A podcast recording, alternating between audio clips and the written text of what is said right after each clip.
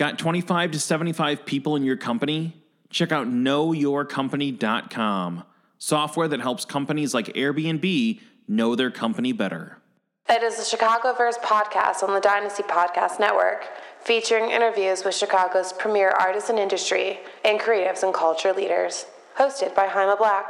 Welcome to Chicago. Jaime Black, live from Virgin Hotels on Dynasty Podcasts. We're here for another week. Shout out Virgin Hotels. Thank you so much for hosting us.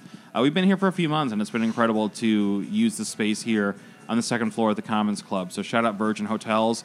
Behind the boards tonight, Ingrid Legends, Dynasty Podcast, living legend. She's been on the podcast now about 3 years, so shout out to Ingrid for keeping the audio and visual running. Tonight we have an awesome show. We have FemDoc coming up, Brent Butcher, and Rich Jones, but we're starting out with Alex Fruchter, man. How are you doing? Good, man. How are you doing? I'm good, man. So this is always easy, I feel like, talking to you because you've been on tonight. Not tonight, no. You raised... Watch, so... You raised the I'm keeping track, the standard. Man. Yeah, you better bring it, man. All right. So many interviews we've done. I know. So. No, but you know, I love always having you on the podcast and talking to you. And you've been so good to do it so many times. So thank you for coming on. Oh man, thanks. It's always a pleasure. I'm glad you keep wanting me to come back. I'm glad. I'm hoping I don't get beat up tonight. No, I didn't. I never threatened to beat you up. I said muff you. Sure. You know, I don't think it could cause physical injury. All right. More be like mentally, emotionally, it may take a little bit of time to recover, but we'll see. Too late for that. But, man, so here's the thing. You had such a big year in 2016 with Closed Sessions, which I think most people know. If you're watching this podcast, you probably know what Closed Sessions is. But I'll let you explain Closed Sessions just in case anybody doesn't, even though I know everyone does. Sure, man. I mean, I think in simplest terms, Closed Sessions is an incubator of Chicago hip-hop, from artists to all kind of creative designers, photographers, videographers. We're just a hub of, cool things, creative things. And we function as like a management, distribution, hybrid record label, whatever that means, in 2017. Well, and you know this, and we'll talk about the teaching thing, but you know this right as well as anyone from both doing it and from teaching. You got to do more than one thing now. You can't just be like, oh, we're just the record label. Right. I get the feeling that whatever your artists need, you're like, let's do it. Right. And I think that is what a good record label does. It's a multifaceted business to be in, and it's a multifaceted thing. And I feel where our success has come has been from being able to change and not being really stuck in one way of doing things. But at the core, everybody involved, from myself, Mike, my partner Mike Kolar, to all the artists, are all share the same vision and the same goal. We're all moving in the same direction. Well, yeah, that's something that I think it's really easy to see with Closed Sessions. It's very noticeable is that you guys are a unit. When you see Closed Sessions events, photos, all these things, it's all of you guys. You're a team.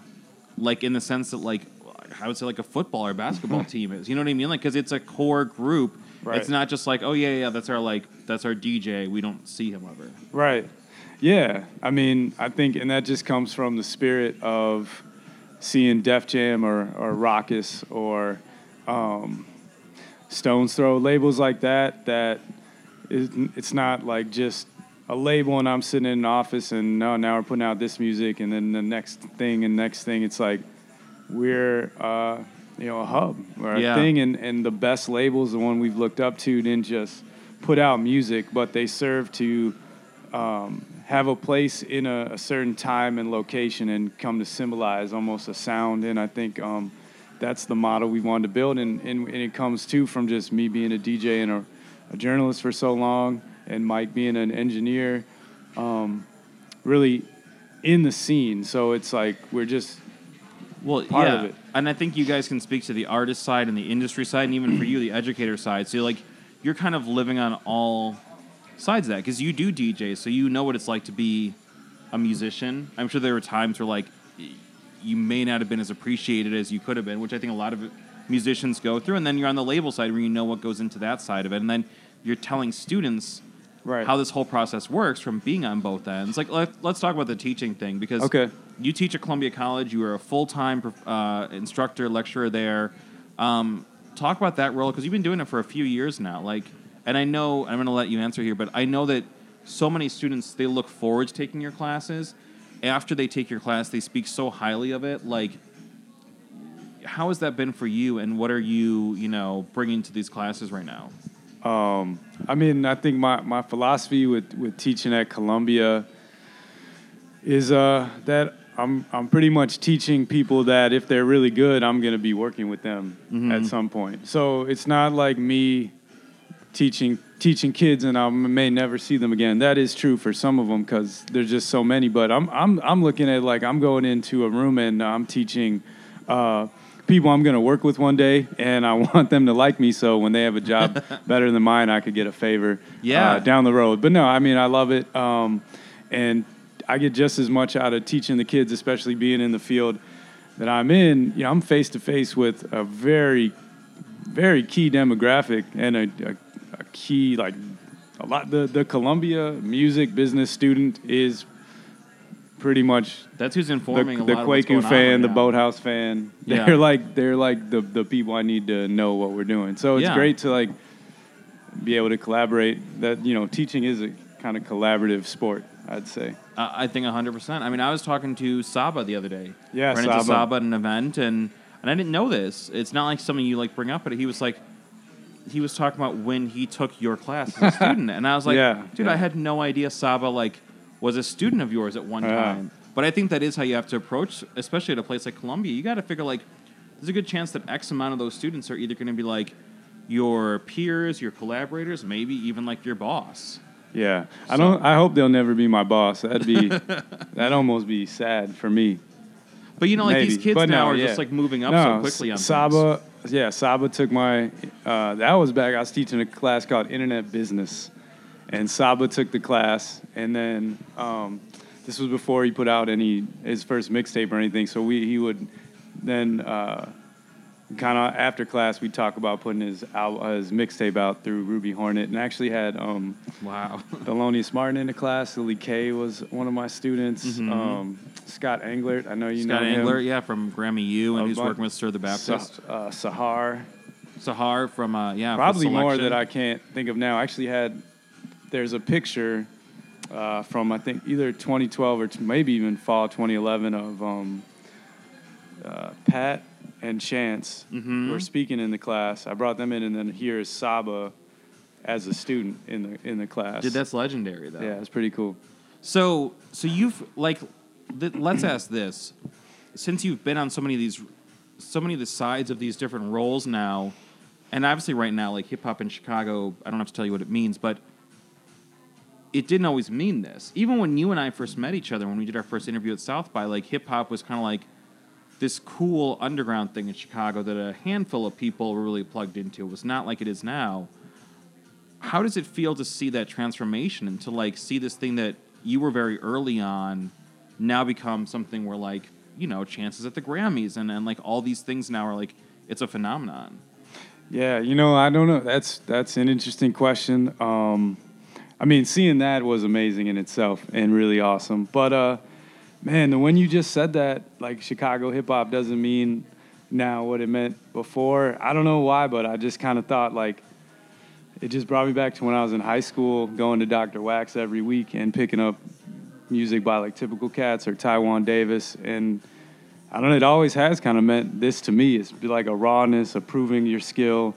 And I've been, like, wanting to show how dope I was since I was, you know, a teenager. Mm-hmm. And that's why I got into writing or DJing and any of this. I think now the world is catching on to, I think, a creativity and a spark that has been there since I can remember. It just was so pocketed because no one really knew about each other. So, like, when I was growing up and I'd park without necessarily the internet, I think you just didn't know what was really happening in another hip-hop scene or pocket. And the mentality was like, what we're doing over here is definitely the real Chicago hip-hop. I don't even know what you're doing over there, but that's not the real thing. And then every pocket is thinking the same stuff.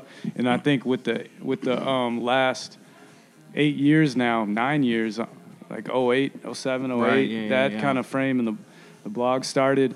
Everyone was kind of able to see what each other were doing, and then coupled that up with the parties and events and all this stuff is like the scene became kind of a lot more connected and kind of a lot smaller. And you could just see, and then there was also more of a voice out. And then now it's just like the most popular thing ever. Well, and I think a lot of students now, too, like they take for granted that it's just like a given that if they start like a hip-hop blog, a hip-hop party series, whatever, like that there's just a built-in audience. But like even a decade ago, that was not going to be the case. Yeah. I mean, niche specialty. Yeah. They could think that, but it's not the case, you know, like, and I'm just being honest. It looks very easy to duplicate because you can kind of see like, okay, the party, the blog, the party, the studio, the label.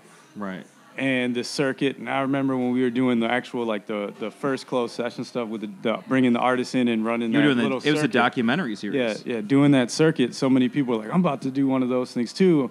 Are you worried about me? And I'm like, man, if you could do it, great. This shit's hard. Like if it was so easy, everyone would be doing it. So it looks, and they'd be doing it for easy. Like 10 years. Yeah, to be doing it for 10 years. Me and, you know, my generation's kind of getting older, and now there's a whole new younger people doing it really dope, very well. But you know, so many people have come and gone in the time that I've just still been going. Well, you and Kolar are lifers, and let's talk about Kolar for a second. Mike Kolar, Chicago legend, like. What's it like working with him? Because you've been working with him for a very long time, and he's a man of the people, and you say Mike Kolar, and anybody who's doing Chicago music, they know who that is. So, like, you know, what is it about the pair, the two of you, that work so well together? I think just really wanting it. Like, knowing, I think, when I look at Mike, it's like he doesn't want it. We both want to win at the same level, and we do complementary things. I can't do what Mike is doing because that's not my skill set. He can't do what I'm doing. And so we're not in each other's way. And we, 2010, rented this mansion in Austin, Texas, and did this crazy album with like 20 different artists. I was booking, trying to get people. Slept on an air mattress with my phone all week, and like after that, and then Mike was in the house recording 24 hours a day on the verge of like a nervous breakdown. And then after that experience, we were just like, okay, you can hang. Like we both were like, you can hang. We're both stubborn enough to actually do this. Yeah. And you know, it's something Raekwon told me that always sticks in my mind. What you're saying is like, he's just like, you only fall off when you stop. People ask him, like, why haven't you fallen off? He's like, yo, I've never stopped. When you stop, that's when you fall off. So I'm in a week. Like, you stop for, like, a week, and people are like, whatever happened to what's his name? I'm on the mentality of, like, we just can't. So that goes back to your question, like, why we're such a crew or unit. It's like, we all on the mentality of we cannot stop. No. No one is going to stop. And all eyes are on Chicago right now. Now, you know, I think what I was starting to ask about at the beginning, but there's so many things to cover, is like 2016 was a huge year for you and the team in closed sessions professionally. There were Forbes write-ups. There was Chicago Tribune. What was it, like Chicagoan of the Year kind of thing? It was Chicagoans of the Year. Yeah. It's like, how does that feel? Because, you know, like we're talking about, you've been doing this for so long, and I think closed sessions and the work you and Mike are doing was overdue for recognition. So how does it feel to finally kind of have some of those victories? Man, it felt awesome. I'm not gonna lie. And because you know, going back to what you had talking about Chicago hip hop, man, like being recognized in Chicago and the Chicago Tribune and Chicago of the Year kind of like makes a really big deal. We want to impact our city, but I feel like after a week or two, no one really cares about that, and now it's just kind of like.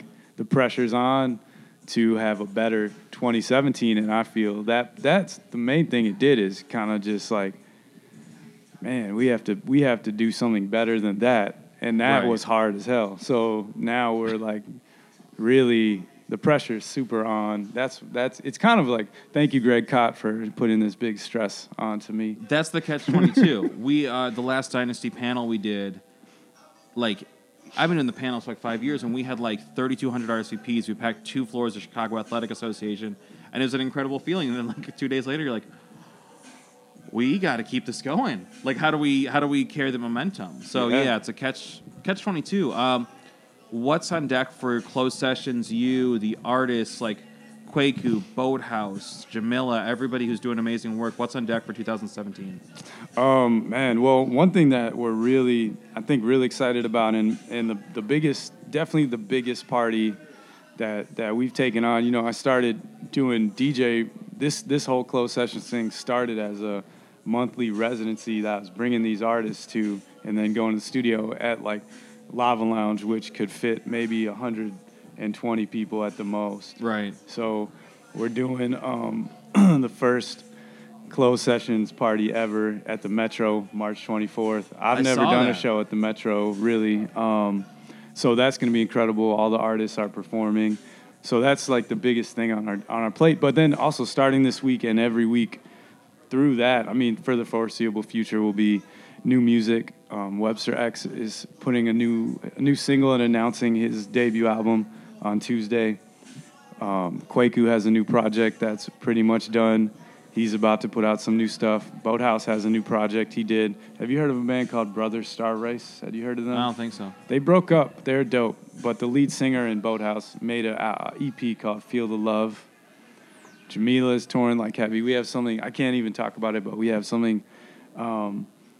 something pretty cool and big, and another new thing that we've never done happening with Jamila and Heaven pretty soon. That will be there, and then Odd Couple has a whole new setup he's working on. So it's just gonna be and then Kip Stone just spent a week sleeping in our studio.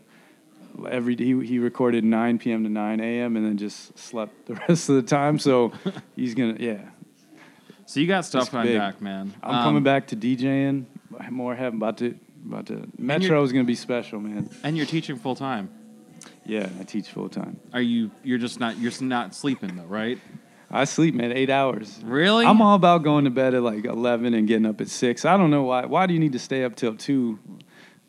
I don't know. I feel attacked. I'm not ashamed to make it. I'm not ashamed about. I try to sleep. No, after 10, you don't. I don't need to really take calls. Important stuff I'll do, but 10 to 6, great, like, sleeping hours. Yeah, that's what normal people do. Dude, you're killing it. Closed Sessions is killing it. The roster's killing it. Mike Kolar is killing it. You guys are putting on for Chicago, and you've been putting on for Chicago for so long now on so many platforms and levels and sides. So, like, you know, I always appreciate when you come up and really bring some great insight to the podcast, man. Thank you for always doing it. Man, thank you, Jaime. Like, everything you just said to me can be said back to you. I feel like John Goodman on Saturday Night Live, how many times I've come back to be on the podcast. Like the Alec Baldwin of you and Andrew Barber are like the Steve Martin and like Alec Baldwin of Dynasty Podcast. And you know what? I got to give it to you and Andrew. It's like you guys, every time I send that email or I send that call, you guys pick up and you say yes, and I'm eternally grateful for that. So thank you, man. That's what's up. Yeah, absolutely, man. Keep up the good work. I know we'll be talking to your artists all year. You know, congratulations to you for a good interview and avoiding the muff. I'm not going to... Man, the pressure was on. You rose to it, man. Sweat beads. Thank you. Thank you, Jaime, man. Dude, absolutely. You're welcome to hang out here. Kick it for a little. I would love to hear what FemDot, Rich, and Brent are talking about. Oh, my God. We got a killer night. And then, whoever wants to come on next. So, Alex Fruchter, man, thank you so much. Thank you. You've been listening to a production of Dynasty Podcast. Find more Dynasty Podcasts at DynastyPodcast.com. For the Dynamic Dynasty, Dynasty Descend.